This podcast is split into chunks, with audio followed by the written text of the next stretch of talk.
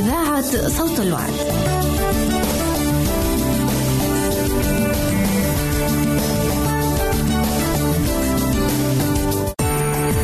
إذا أردت دراسة الكتاب المقدس يمكنك الكتابة إلينا على عنواننا وستحصل على هدية قيمة بعد انتهائك من الدراسة.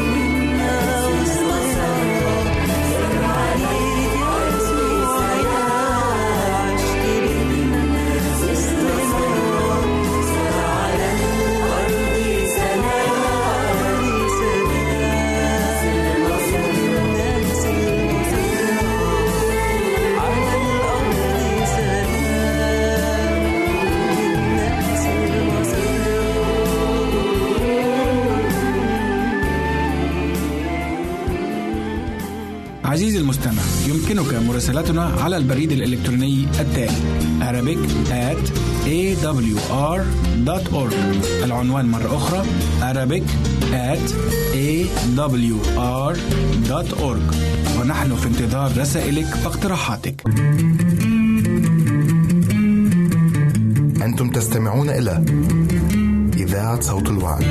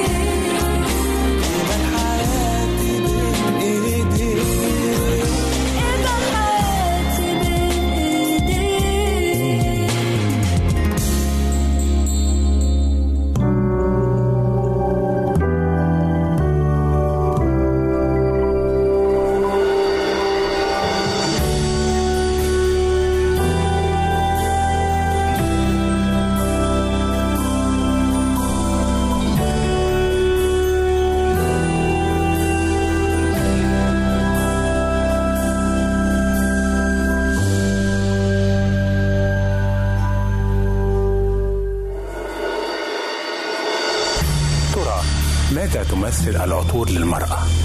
لماذا تحب المرأة العطور كل هذا الحب؟ هل من علاقة بين العطور والشعور بالذنب؟ ما هي الرسالة النفسية التي يستقبلها الرجل من رائحة المرأة؟ وما هي الرسالة النفسية التي تستقبلها المرأة من رائحة الرجل؟ هل يمكن لأشهر عطور العالم أن تخفي رائحة الذنوب والخطايا داخلنا أو حتى خارجنا؟ ما هو العطر الحقيقي أو البرفيوم الأصيل والأصلي الذي يمنح المرأة القبول لنفسها؟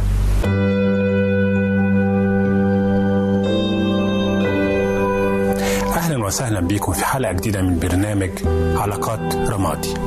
شخصية اليوم ممكن نديها العنوان ده: ساكبة الطيب ورائحة الذنب.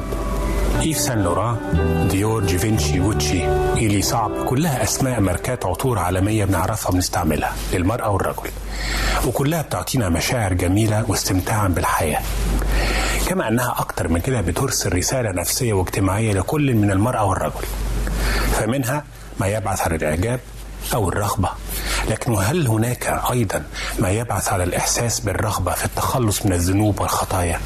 شخصية اليوم هي امرأة استخدمت العطور كي ترسل رسالة حب وإيمان لإنسان عظيم.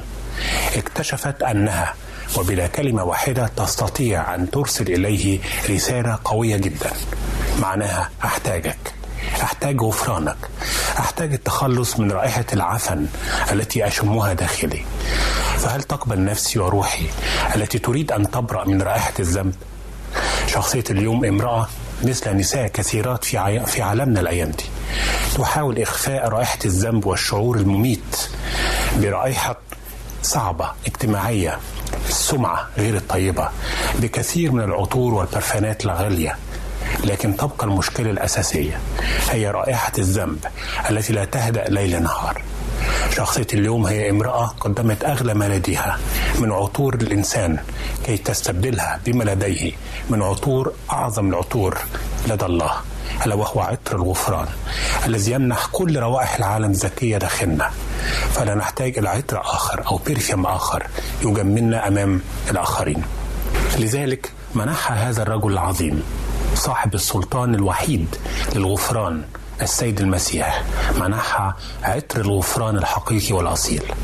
شخصية اليوم هي المرأة التي سكبت قارورة الطيب على قدمي الرجل الكامل والإنسان الكامل والمثالي والمخلص الوحيد يسوع المسيح، طلبا للغفران وبإيمان نادر. والسؤال: كيف تناول الفن علاقة المرأة الخاطئة ساكبة الطيب بالسيد المسيح؟ كيف تناول علاقة الإيمان والخلاص بينهما؟ الفن عبر كتير عن ذلك اللقاء أو تلك العلاقة الرائعة بين هذه المرأة الخاطئة والرجل الإنسان الكامل يسوع المسيح المخلص. من هذه الأعمال لوحة امرأة تمسح قدمي يسوع للفنان المعاصر غريغوري. بتكشف هذه اللوحة بوضوح مدى المذلة والشعور بالذنب لدى المرأة الخاطئة ساكبة الطيب عند قدمي يسوع، كما تكشف نظرات الحقد والرفض والاحتقار لدى سمعان الفريسي، رجل الدين متزمت وصاحب ضيافة ليسوع. فماذا عن قصة اللقاء الرائع بين امرأة لديها طيب هو أثمن ما لديها، فهو حصيلة أيام عمرها وربما مستقبلها، والمسيح الرجل والإنسان المثالي الكامل والمخلص، من خلال ما قدمه لها من عطر الغفران كما قدم تفاصيلها الكتاب المقدس؟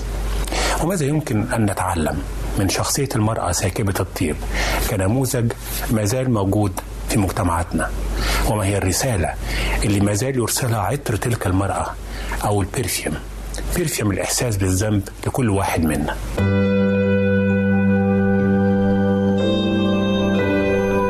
نسأل تاني: كيف تناول الكتاب المقدس شخصية المرأة الخاطئة ساكبة الطيب بجمال ونعومة ودقة في لقائها مع السيد المسيح؟ هذا اللقاء نقدر نسميه قصة لقاء بدأ بالطيب أو برفيوم الذنب وانتهى بعطر الغفران، وده موجود في إنجيل لوقا أصحاح 7 عدد 36-50. قصة لقاء المرأة الخاطئة بعطرها مع الرجل أو الإنسان الكامل والمخلص يسوع المسيح. باختصار، دعي يسوع المسيح إلى حفل عشاء من أحد القادة الدينيين الفريسيين، طبعا المتزمتين. أثناء العشاء دخلت بهدوء امرأة وصفها لوقا البشير بالمرأة الخاطئة بلا اسم، وبدأت تفتح المرأة زجاجة عطر ثمين أو قارور الطيب، وتساقطت دموعها على رجلي السيد المسيح، فكانت تمسحهما بشعر رأسها وتقبل قدميه وتدهنهما بالطيب أو العطر الذي معها. طبعا اعترض القائد الديني صاحب الدعوة على ما حدث لأنها امرأة خاطئة حقيرة في نظره، ولا يحق لها حتى الدخول إلى بيته أو التعامل بهذا الشكل. لكن السيد المسيح دافع عنها دفاع منطقي وروحي هايل، ومنحها الغفران اللي جاءت من أجله. عشان كده بيجي السؤال، كيف نفهم المزيد عن شخصية المرأة الخاطئة ساكبة الطيب عندما أعطت بهذه الصورة وقدمت كل ما لديها من عطر ومشاعر بالذنب طمعا في الغفران أو أملا في الغفران؟ كيف عبر هذا الطيب أو العطر عن رسالة قوية روحية فهمها السيد المسيح فقط على ضوء الثقافة السائدة آنذاك؟ وبالتالي ده بيخلينا نروح للملامح الثقافية للعلاقة بشكل عام، وبنفهم أيضا ملامح هذه المرأة روحيا. 1. امرأة خاطئة في الروح. لم يذكر لوقا اسم هذه المرأة في المقطع الكتابي اللي سرت قصتها أو لقاء بالسيد المسيح، لكن البشير لوقا بيصفها بالقول: هناك امرأة في المدينة كانت خاطئة. تفسير صعب، وكانت أو وصف صعب لهذه الشخصية، وكانت معروفة لدى القادة الدينيين بأنها خاطئة. 2. امرأة خاطئة تحديدا في العلاقات. يبدو من السياق الكتابي أنها كانت شهيرة بالعلاقات الدنسة مع الرجال، لأن هذا النوع من الخطية كان يعرف على الملأ. كما أن التعبير الأصلي المستخدم لكلمة خاطئة بيعني أنها خاطئة في العلاقات الجنسية تحديدا. 3. امرأة تعرف الحب الإلهي مع أنها خاطئة. إزاي؟ مع كونها خاطئة وسيئة السمعة، إلا أنها وصلت إلى لحظة نقدر نسميها لحظة وعي شديدة الاستنارة، فيها عرفت الحب الإلهي اللي بيعني ببساطة رد الفعل الطبيعي بمنح الغفران لكل من يطلبه. فهي أحبت كثيرا وقدمت الكثير تعبيرا عن هذا الحب للسيد المسيح. ليه؟ لأنها كانت بتتوقع بالإيمان، فقط بالإيمان، أن ذلك السيد العظيم المعلم فعلا هيمنحها الغفران، كم هائل من الغفران، لما قال لها إيمانك قد خلصك. فعلا وقد كان. 4. امرأة مرهفة الإحساس. دموعها الغزيرة على قدمي المسيح وسجودها العميق الصامت بيؤكد بقوة أن تلك المرأة كانت شخصية مرهفة الإحساس، لديها عواطف ومشاعر متأججة مرهفة، بعكس النظرة اللي كانت سعيدة آنذاك ويمكن حتى الأيام دي، النظرة اللي بتظهر المرأة الساقطة وكأنها بلا مشاعر وبلا إحساس. فإن كانت دي الملامح الروحية للمرأة الخاطئة القليلة الواضحة لينا، المرأة ساكبة الطيب على قدمي يسوع المسيح زي ما رسمها الكتاب المقدس، ماذا عن الملامح النفسية لشخصية المرأة الخاطئة دي كامرأة يمكن أن تكون نموذجا لنساء كثيرات في عصرنا ما زلنا يشتقن إلى الخلاص من ذنوبهن، وما تأثير ذلك على علاقة أو نظرة المجتمع إلى مثل تلك النوعية من النساء في أيامنا هذه؟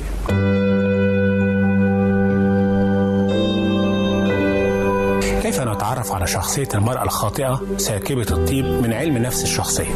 1. امرأة جريئة. رغم سمعتها السيئة في مجتمع مغلق متزمت دينيا، إلا أنها جازفت وذهبت إلى تلك المأدبة. لم تكن طبعا بالطبع مدعوة، لكنها دخلت البيت بطريقة أو بأخرى كي تقابل يسوع المسيح وتقدم لديه أغلى ما لديها من عطر. هذا العطر لم يعد يفيدها في شيء، لا نفسيا ولا روحيا ولا حتى اجتماعيا، أمام رائحتها اللي نقدر نسميها رائحة اجتماعية أمام الآخرين، وقد كانت فعلا رائحة مقززة منفرة أمام الآخرين وأمام نفسها. 2. امرأة تعرف الأصول الاجتماعية. الغريبة جدا أنها امرأة ساقطة، لكنها كانت بتعرف الأصول الاجتماعية. إزاي؟ قامت المرأة دي ب3 ممارسات أو 3 سلوكيات مع السيد المسيح أو طقوس اجتماعية كانت بتجرى في ذلك الوقت ترحيبا بالضيوف، وقد كان الضيف في ذلك الموقف هو السيد المسيح. إزاي؟ 1. غسلت قدمي المسيح ولكن بدموعها، ومسحتهم ولكن بشعر رأسها. 2. قبلت الضيف يسوع المسيح، وده كان طقس سائد الضيف، ولكن في قدميه. جيم، دهنت رأس الضيف يسوع المسيح ولكن بالعطر الغالي. وللأسف الشديد في المقابل لم يقم صاحب الدعوة نفسه، سمعان الفريسي القائد الدين مزيف اللي ممكن نشوف صورته الأيام دي كتير، لم يقم بأي نوع من هذه الواجبات للأسف الشديد للضيف يسوع المسيح. 3. امرأة لها ماضٍ. الحقيقة هذا التعبير لما بنقول امرأة لها ماضي تعبير شهير في مجتمعاتنا وثقافتنا الحالية وتحديدا مجتمعاتنا العربية. التعبير ده بيعكس حالة من البؤس النفسي لدى كل امرأة يطلق عليها. فتعبير امرأة لها ماضي يعني نفسيا بالنسبة لها هي صاحبة الماضي مجموعة من التراكمات والذنوب وأعمال الشر وفقدان المرأة لأغلى ما تملك عفتها. ذلك الماضي المشين بيتحول للأسف داخل صاحبه إلى نوع من الحائل الضخم والسد المنيع بينه وبين مستقبل مختلف أو واعد. ليه؟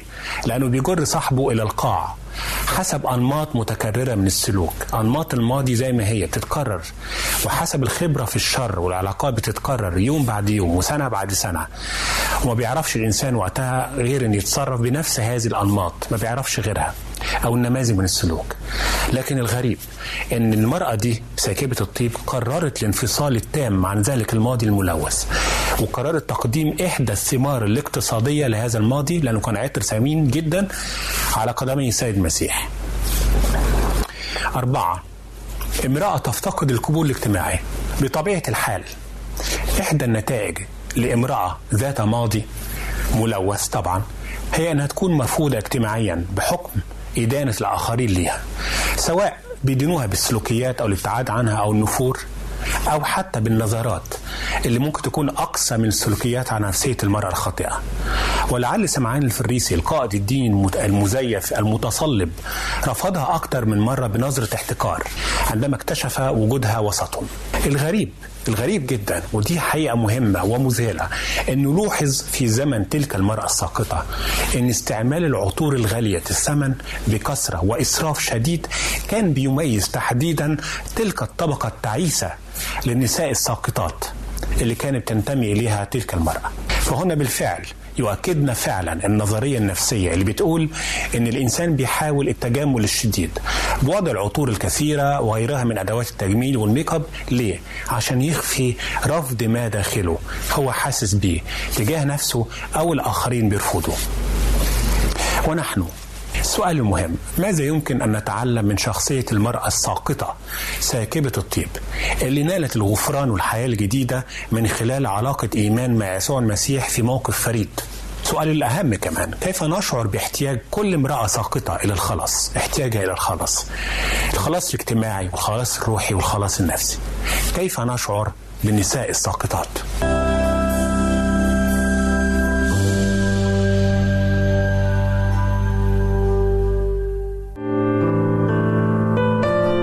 مستمع، يمكنك مراسلتنا على عنواننا الإلكتروني arabic@awr.org.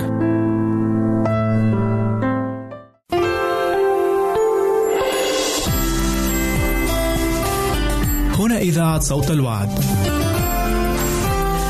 لكي يكون الوعد من نصيبك. يمكنك مشاهدة هذا البرنامج على قناة الوعد أو على الويب سايت www.al-waad.tv www.al-waad.tv.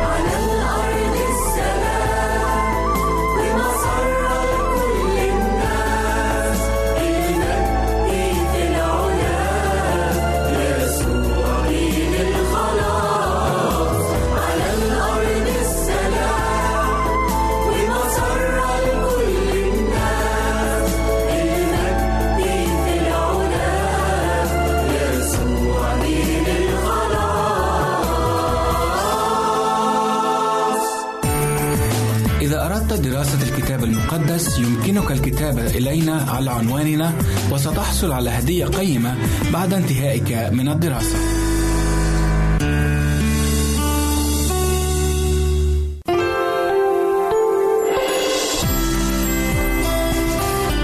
هنا إذاعة صوت الوعد لكي يكون الوعد من نصيبك.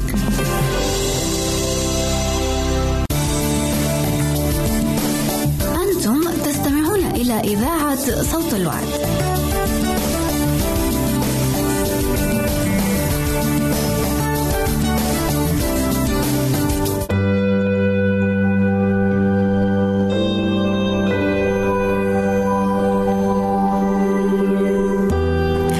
عرضنا بعض الملامح الفنية والروحية والنفسية للمرأة الخاطئة ساكبة الطيب. وجه السؤال دلوقتي المهم بشكل عملي، كيف نتعامل مع شخصية امرأة مثل تلك المرأة الخاطئة في بؤسها واحتياجها الشديد إلى الحب والقبول والغفران؟ كيف نساعدها على امتلاك عطر جديد أصيل اسمه الغفران في زجاجة أنيقة اسمها الحياة الجديدة؟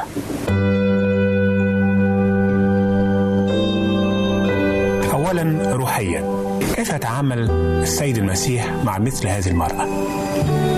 1. قبول عطر التوبة. كان الطيب الغالي الثمن آنذاك الحقيقة والمقدر بمبالغ طائلة هو تعبير عن شيئين أو قيمتين مهمتين أرسلت من خلال تلك المرأة الخاطئة رسالتين مهمتين إلى سيد الغفران ومعلم التوبة يسوع المسيح. 1. الماضي في زجاجة عطر. كان لسان حال تلك المرأة الساقطة الماضي هحوله إلى عطر مبذول لأجلك. لقد كان ذلك الطيب أو العطر محصلة حياة الشر بالماضي لهذه المرأة، لكن هي بإيمان عجيب. وعلى فكرة الإيمان أيضا هو إلهام وإبداع ولحظة وعي بتغير في أسلوب تفكيرنا وحياتنا. بإيمان عجيب قررت تحويل ماضيها الأثيم والأليم إلى زجاجة عطر تقدمها بالكامل على قدمي السيد إكراما له وتعبيرا عن قبوله لها، كمان كأنها بتعزف معزوفة عرفان وامتنان لي على منحه ليها الغفران المتوقع منه. كان إيمان عجيب وفعلا قد كان لها. باء الغفران أغلى العطور. بعد أن تسكب وتبذل وتتلف هذا الطيب الغالي عطر الماضي كله اقتصاديا حتى ومعنويا، لأنه فعلا عطر غالي الثمن، لأنه كان حصيلة أيام العمر والشباب اللي ضاعت هباء في علاقات متعددة في حياة السقوط. كانت هذه المرأة بتتوقع من السيد المسيح بإيمان أنه هيمنحها العطر الأغلى في العالم كله، عطر الغفران. وقد كان، حيث صرح لها المسيح بجملة عظيمة وبيقولها الحقيقة النهاردة لكل امرأة ربما تجد بعض الملامح الشخصية لها في ملامح المرأة الساقطة. قال لها إيمانك خلصك، اذهبي بسلام. وجملة موجهة ودعوة لكل امرأة ربما تجد نفسها بشيء أو بكثير في المرأة الساقطة ساكبة الطيق. إيمانك خلصك، اذهبي بسلام. 2. نفسيا، إزاي نتعامل مع المرأة الساقطة؟ 1. القبول الشخصي دون عطور تجميلية. بمعنى إيه؟ 1. خلينا نحطها في سؤال، ما هي العلاقة بين العطور والقبول الاجتماعي والخطية أو الذنب؟ الحقيقة إحنا بنضع العطور كي نقبل من الآخرين، والمرأة بتضع العطور كي تكون جذابة ومقبولة من الآخرين. فللعطور دور اجتماعي أيضا، كمان العطور لها دور نفسي وعاطفي وجنسي بالطبع. ب. القبول دونما عطور. بمعنى المرأة التي هي المرأة الخاطئة في أي مكان الحقيقة بتحتاج أول ما تحتاج إلى القبول ممن حولها، قبولها كشخص وليس طبعا قبول ذنوبها أو أخطائها، هناك فرق كبير جدا. هذه المرأة وكل هذه النوعية من النساء بتحتاج إلى القبول دونما عطور محتاجة هي تسكبها كثيرا على جسدها الأثيم حتى تقبل منا جميعا. لكن العطور اللي تسكبها أحيانا الأمانة مش بس هي بتسكب العطور العادية اللي بنقول عليها، لكن أحيانا بتبذل سلوكيات وتقدم سلوكيات قدام الناس اجتماعية عشان تحظى بالقبول. الحقيقة بتحاول المرأة المرفوضة دايما في مجتمعاتنا اجتماعيا تحاول أن تقوم بما تعتبره ربما من خلاله الآخرين يقبلها. 2. الاحترام دون قبول للخطية. طبعا إزاي؟ 1. الاحترام لها. يكفي المرأة الخاطئة الأسلوب اللي تعامل به يسوع المسيح معها فعلا، وكان تحديدا أسلوب الاحترام، لا الإدانة، لا الطرد من المكان، لا الإنكار، لا التعامل بخشونة معها مع أنها خاطئة، لكنه الغريبة جدا أنه تعامل معها باحترام شديد مع أنها خاطئة تستحق التحقير من وجهة نظر مجتمع مغلق على ذاته روحيا ودينيا، ومحتاجة كمان أنها تكون فعلا في هذه الحالة بتحظى باحترام عشان تكمل مسيرة التوبة. كمان السيد المسيح يدافع عنها أمام مضيفه والقائد الدين المتزمت اللي ربما يكون بالنهار بيرفضها وبالليل بيذهب إليها. أظهر احتراما وتقديرا السيد المسيح لما فعلت معه، شجعها، وهي فعلت معه على مستوى الضيافة لأنه ضيفه المفروض كان يقوم ببعض ممارسات ما قامش بيها، وكمان فعلت معاه سلوكيات على مستوى روحي أعمق هو فهمها، لكن ما يمنعش أن السيد المسيح أقر بخطيتها وبحاجتها إلى الغفران الكبير لأنها أخطأت كتير واعترف بكده، لكن حبها الكبير ليه غفر لها الكتير. ب. التحقير يزيد من المشكلة لدى النساء الساقطات. المشكلة الكبيرة إن كل امرأة خاطئة في أيامنا هذه لا يجدي معها التحقير ولا الإدانة، لأن هي أوريدي بتحتقر نفسها وبتدين نفسها في الداخل، ولأن الاحتقار من شأنه إنه يوسع من الشعور بالذنب ثم يؤدي إلى الشعور بالدونية ثم إلى الشعور بالعار والحقارة، وهكذا في دائرة مرعبة تدور فيها النفس الأثيمة المرأة الخاطئة وتوصل إلى إرادة مسلوبة، بمعنى أن هي تدور في هذه الدائرة بلا نهاية وبلا شاطئ ترسو عليه، فقط الغرق أو المزيد من الغرق والغوص بين أمواج متلاطمة من المشاعر السلبية اللي بتسلب الإرادة، إلى أن تأتي إلى لحظة، وده اللي فعله الطبيب النفسي الأعظم يسوع المسيح صاحب أكبر موسوعة في تشريح النفس الإنسانية، إلى أن قبلها واحترمها وعطاها رجاء في المستقبل وأمل، فاللي حصل أنه استيقظ جواها نور جديد، لحظة وعي واستنارة، وبالتالي بعد ما منحها الاحترام والتقدير شجعها أيضا على هذا الطريق الجديد في لحظة إشراق جديدة وخاصة جدا. منحها كمان الحقيقة هذا المعلم العظيم والمخلص الأول والأوحد، منحها الغفران اللي هي الحياة الجديدة. والحقيقة في سؤال ممكن نختم بيه، وهو طب إيه بديل الاحتقار والإدانة للنساء الساقطات من حولنا إذا الظروف دفعتنا للتعامل معهم بشكل أو بآخر؟ الإجابة الحقيقة ممكن تكون في عنوان وردة بيضاء لروح سوداء.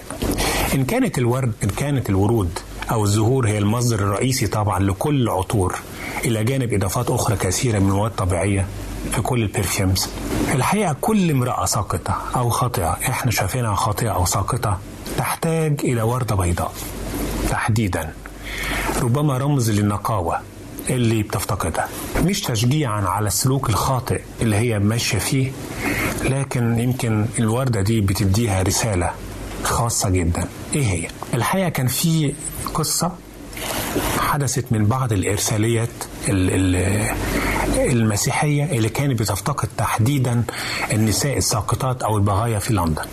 كانت هذه الإرسالية بتجوب شوارع لندن وبتعطي وردة بيضاء من واحدة امرأة من الخادمات بتعطيها لأي امرأة ساقطة واقفة في شوارع لندن، وده كان بتقوم بيه جيش الخلاص، إرسالية جيش الخلاص أو خدمة جيش الخلاص. في يوم الأيام هذه المرأة الخادمة أعطت وردة بيضاء لامرأة ساقطة، واللي حصل إن هذه الوردة البيضاء أيقظت روح تلك المرأة السوداء في روحها، وسيطرت فكرة النقاوة والبياض على كل كيانها وقت إهدائها تلك الوردة، وأخذت تقارن بين بياض تلك الوردة وبين السواد اللي بيغمر الروح. الحقيقة الوردة دي مجرد الوردة البسيطة البيضاء أثارت وحيا جديدا ويقظة روحية جديدة في نفس تلك المرأة الساقطة، وخلتها تقارن بين حياتها الماضية واشتياق أن تكون فعلا من جديد وردة بيضاء، وسلمت حياتها لصاحب أجمل الورود البيضاء أو ورود الغفران يسوع المسيح. عايز أختم وأقول أولا للرجال، الرجل أحيانا هو من يدفع المرأة إلى السلوك المشين ثم يدفع لها المال من أجل ممارسة السلوك المشين، ففي مسؤولية على الرجل.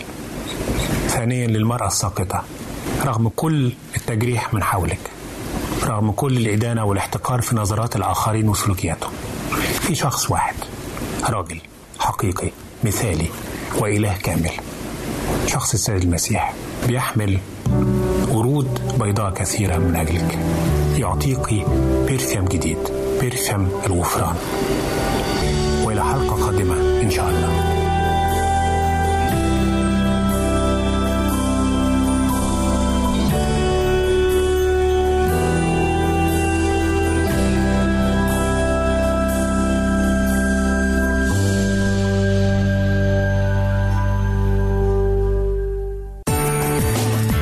دراسة الكتاب المقدس يمكنك الكتابة إلينا على عنواننا، وستحصل على هدية قيمة بعد انتهائك من الدراسة.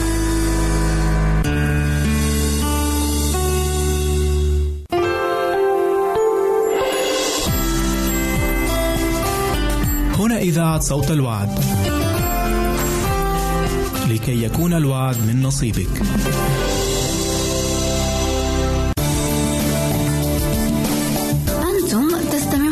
إذاعة صوت الوعد.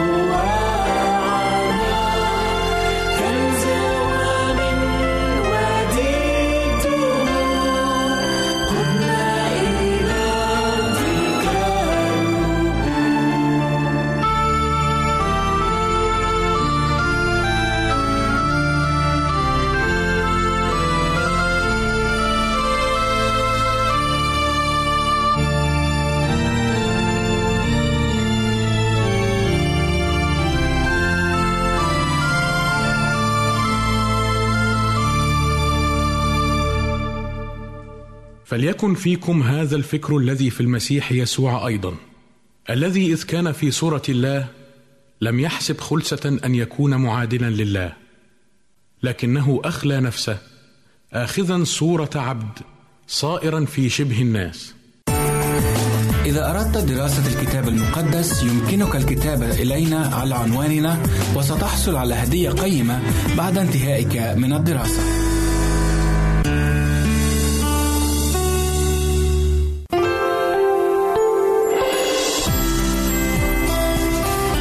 هنا إذاعة صوت الوعد لكي يكون الوعد من نصيبك.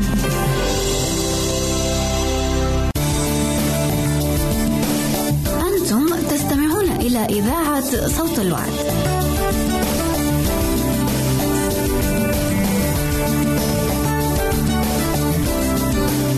أهلا وسهلا بكم أحبائي المستمعين والمستمعات في حلقة جديدة من برنامجكم أمثال الحكيم. حكمة اليوم مأخوذة من سفر الأمثال إصحاح 10 وعدد 23. يقول الحكيم: فعل الرذيلة عند الجاهل كالضحك، أما الحكمة فلذي فهم. حكمة النهاردة سليمان الحكيم بيتكلم أحبائي عن فعل الرذيلة عند الجاهل كالضحك، أما الحكمة فللناس اللي عندهم فهم. جات الترجمة في ترجمة أخرى الآية دي بتقول: فعل الرذيلة عند الجاهل كاللعب، أما حسن التصرف فمسرة الحكيم. يعني إيه فعل الرذيلة كالضحك؟ الجاهل دايما بيعمل الخطية، بيعمل الشر كأنه بالظبط بيضحك، بيهزر، بيمزح، مش مكثر باللي بيعمله. فهنا بنلاقي ان ميزة او صفة من صفات الشرير ان هو دايما كثير اللهو. اللهو في حد ذاته مش غلط إذا كان في حكمة. كون للإنسان يضحك، كون للإنسان يصر، كون للإنسان يطلع طاقة إيجابية من داخله، ده شيء مش مضر أبدا، بالعكس ده شيء مطلوب وده مفيد جدا جدا للحالة النفسية للإنسان. ولكن إمتى يكون غلط؟ إمتى يكون جاهل؟ لما الإنسان بضحكه يسيء إلى نفسه ويسيء إلى الآخرين. لما الإنسان باللهو بتاعه ممكن إن هو يجيب الضرر للآخرين. يعني إحنا سمعنا كتير جدا جدا عن ناس بتحاول تعمل ما يسمى بالمآلف في الآخرين، فكون النتيجة إن هم بيدمروا حياة ناس تانية. يعني مثلا واحد يجي لواحد ضعيف القلب ويطلع له بصورة كده كأنه عفريت، أو يفاجئه في العتمة، أو يفاجئه بطريق ما يتوقعوش. ممكن الإنسان ده يكون عنده إيه؟ يكون عنده قلبه ضعيف، يكون عنده مشكلة في القلب، ما يحتملش الضحك ده فيموت. وبعد كده يقول لك أنا كنت بهزر، أنا كنت بضحك، ده أنا كنت مستخف بالموضوع، أنا ما كنتش عارف إن هو مريض. الله، دي لهوة. فلما هنا الحكيم بيتكلم بيقول إن اللي بيعمل التصرفات دي هو إنسان إيه؟ إنسان أحمق، إنسان جاهل. فمن علامات هذا الإنسان الأحمق إيه؟ إن هو دايما بيشتاق إن هو يفعل الشر، دايما عنده الرغبة دي، ما عندوش الرغبة إن هو يمشي بالاستقامة. دايما بيفكر إزاي يعمل الأضرار للناس، إزاي يوقع ده في مشكلة، إزاي يضحك من ده، إزاي يسخر على هذا، إزاي يخلي فلان ده مرعوب، إزاي يخلي طفل صغير يخاف ويرتعب، امرأة عجوزة تضطر تجري في الشارع لأنه بيتصرف قائد سيارة بشكل مستفز جدا جدا، وفي الآخر يقول لك أنا بلهو، أنا مش قصدي حاجة وحشة. ده مش اسمه لعب، ده مش اسمه مزاح، ده اسمه استهتار، اسمه استهتار بمشاعر الناس. والكتاب بيقول إن اللي بيعمل كده إنسان إيه؟ إنسان جاهل.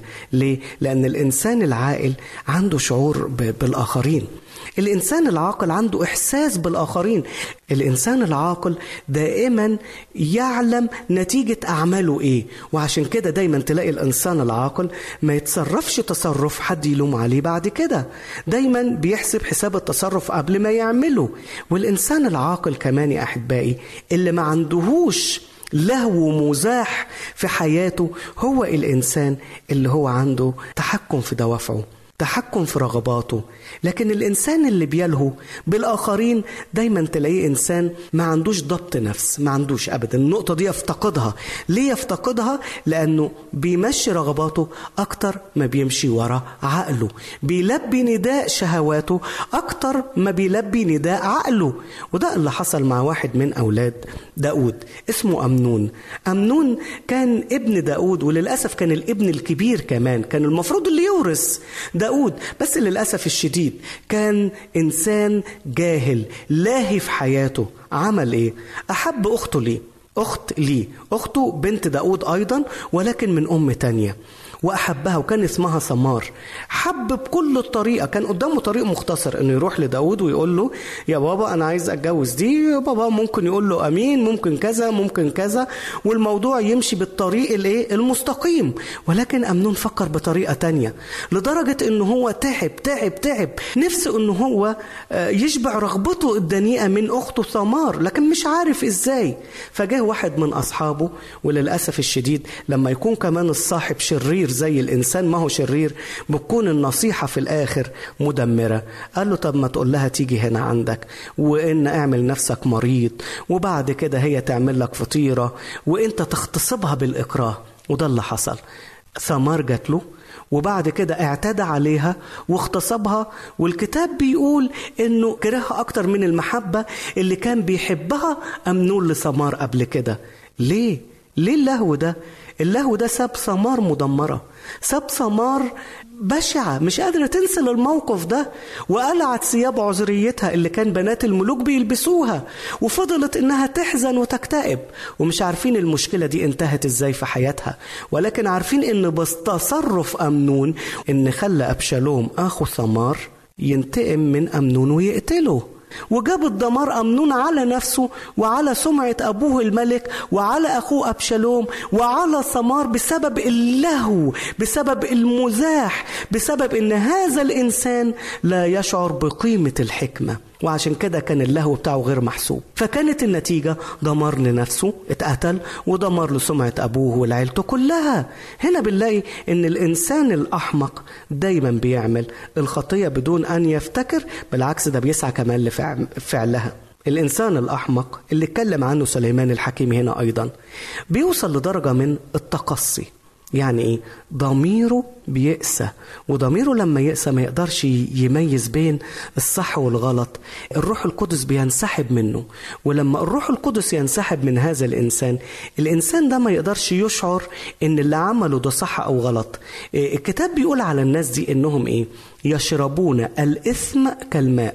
يعني زي ما الواحد كده لما يكون عطشان ويشرب شوية مية، يشتاق للمية دي، الخاطي بيشتاق للخطية. مفيش حاجة بتأنب ضميره، لا، مفيش حاجة بتقول له عيب، لا. ليه؟ لأن روح ربنا انسحب منه. ليه؟ وصل للخطية التي لا تغتفر. ليه؟ لأن قلب وضمير هذا الإنسان قد تقصيا، ورفض كل الرفض الانقياد إلى روح الرب، فكون النتيجة دمار أبدي وضمان أيضا زمني. ليه؟ لأنه ما بيسمعش، ولأنه قفل الطريق أمام الروح القدس. لكن هنا العكس بقى، يجي سليمان ويقول أما الحكمة فلذي فهم. مين هو رجل الحكمة؟ رجل الحكمة يا أحباء اللي بيتكلم عنه الحكيم هنا هو الشخص اللي بيسمع لروح الله القدس، هو اللي بيسمع لروح الله، عنده ودان حساسة. عشان كده الروح القدس في أكثر من موضع في سفر الرؤيا يقول من له أذنان للسمع فليسمع ما يقوله الروح. يعني يسمع ما يقوله الروح؟ اللي ليه ودان، اللي ليه أذان، هم دول اللي هيسمعوا. كل البشر عندهم أذان، ولكن في ناس سد هذه الأذان، أفلاها، مكتوب عليها مغلق، ما بيستخدموهاش أبدا. ليه؟ لأنهم مش عايزين يسمعوا نصيحة الغير. لكن الرجل الحكيم دايما بيقول له يا رب خليني أسمع كلامك، يا رب خليني أسمع صوتك. يقول كده مع الطفل صموئيل: تكلم لأن عبدك سامع، تكلم لأن عبدك سامع. يا رب أنا عايز أسمع صوتك، اتكلم أنا سامع يا رب. ده الرجل الحكيم اللي ليه مكان جوه قلب الرب، والرب ليه مكان جوه قلبه، بيسمع لصوت الروح القدس. قلبه طري لين كده، أول ما ربنا يقول له على حاجة ما يعاندش، ما يكبرش، ما يقولش ليه، ما يقولش لأ وده حريتي، يقول له حاضر يا رب أنا هعمل كده. ده يكون ليه خير، يكون عنده فهم. وعشان كده ينطبق عليه القول اللي موجود في سفر الجامعة 11 وعدد 9، بيقول أيضا سليمان الحكيم: افرح أيها الشاب في حداثتك، وليسرك قلبك في أيام شبابك، وأسلك في طريق قلبك وبمرأى عينيك، واعلم أنه على هذه الأمور كلها يأتي بك الله إلى الدينونة. اعمل اللي أنت عايزه، ولكن اعلم ان ربنا هيجيب كل عمل انت بتعمله ايها الانسان الى الدينونة، وفي الدينونة بقى هتكون النتيجة يا اما المدح يا اما العقاب، يا اما المكافأة يا اما العقاب الشديد، يا اما البركة يا اما اللعنة. الرب هيجي ويضع كل اعمالنا الى الدينونة. فخلي بالك من ضحكك، خلي بالك من هزارك، خلي بالك من كلامك، خلي بالك من تصرفاتك. ربنا هيجيب كل الاعمال اللي احنا بنعملها ويقول تعالى ايها الانسان انا هحاسبك على هذه الاعمال. يا ترى لما هنقف قدام ربنا هيكون الحساب من اي نوع؟ يلا بينا أحبائي نراجع أنفسنا وتصرفات حياتنا. يا ترى إحنا من أي نوع؟ يا ترى إحنا من الحكماء اللي بيبنوا أنفسهم وبيجهزوا أنفسهم للسماء، ولا من الناس اللي وصفهم الحكيم بأنهم أغبياء وبيتعاملوا مع الخطية باستهتار؟ ممكن النهاردة كل واحد فينا يجلس مع نفسه 15 دقيقة ويراجع نفسه، بس نراجع تصرفاتنا ونطلب من الروح القدس أنه يعمل لينا فحص داخلي، وإنه يرشدنا على الأشياء اللي فينا، وإنه يعرفنا حقيقة أنفسنا. قل له يا رب لو في حاجات غلط أنت يا رب من فضلك صححها، وأنت يا رب غير قلبي وغير حياتي لكي أكون إنسان حكيم يليق إنه هو يكون ابن للرب يسوع. آمين. أحبائي سعدت بوجودي معكم، وعلى أمل اللقاء في حلقة قادمة إن شاء الله. وعشنا إلى اللقاء.